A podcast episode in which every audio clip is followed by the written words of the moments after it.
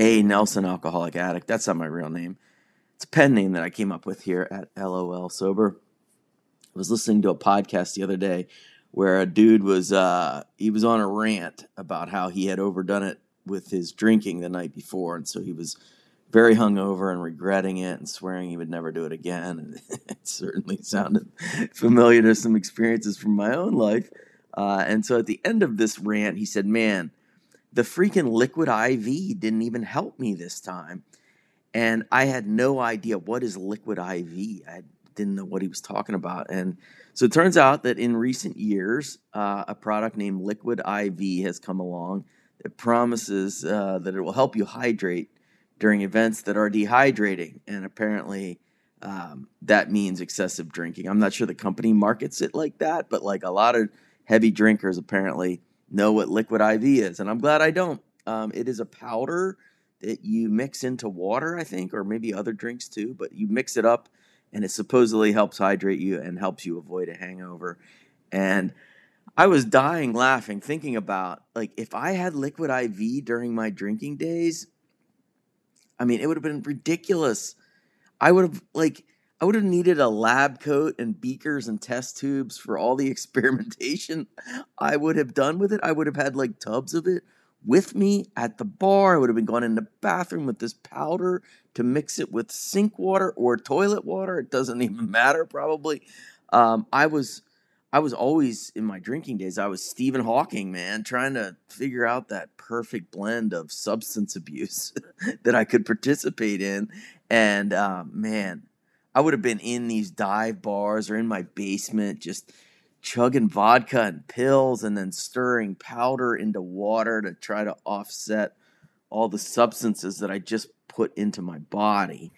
I've just, it would have just been insane. And I used to do it with food back in the day. I, this was a big thing where I, uh, in my college days, even in my, into adulthood with, uh, with friends and in the college atmosphere that I was in, um, like I had this theory that if I ate pieces of bread throughout the night of drinking, like once every two hours, just eat a ball up a piece of Italian bread and eat it, uh, that I had this theory that it would absorb the alcohol and I could drink more. It was never about avoiding a hangover, really. It was about like, I want to fucking go till six a.m.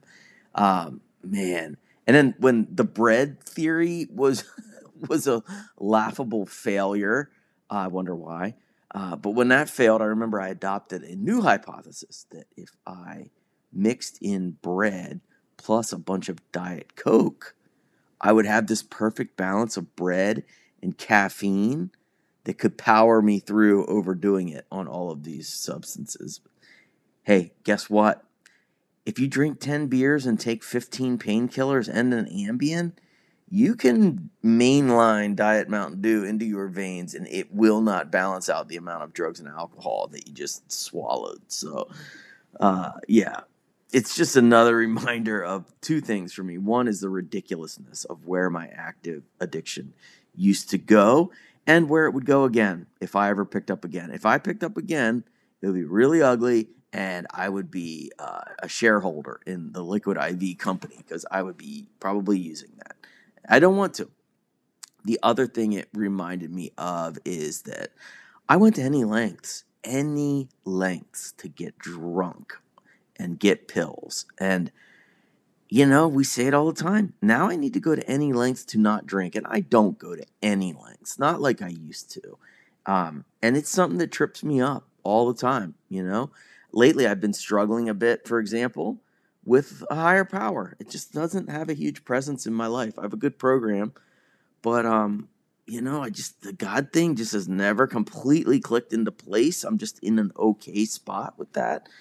But if I'm struggling with a, to connect with a higher power, I can't just say I prayed last week and nothing happened. You know, I didn't do something when I was drinking. I didn't do something once and then wait a month and see what happened. Like I was in my lab coat again, experimenting, mixing pills and liquor, drinking twice as much of that thing that I took, uh, you know, liquor before beer, all of these theories. I tried everything over and over again. And if I had that same hustle aimed at connecting with a higher power, I'd, it probably would mean I'm, I'm praying multiple times a day over and over again. I'm checking out different churches, seeing if any of them work for me. I'd probably be reading spiritual literature.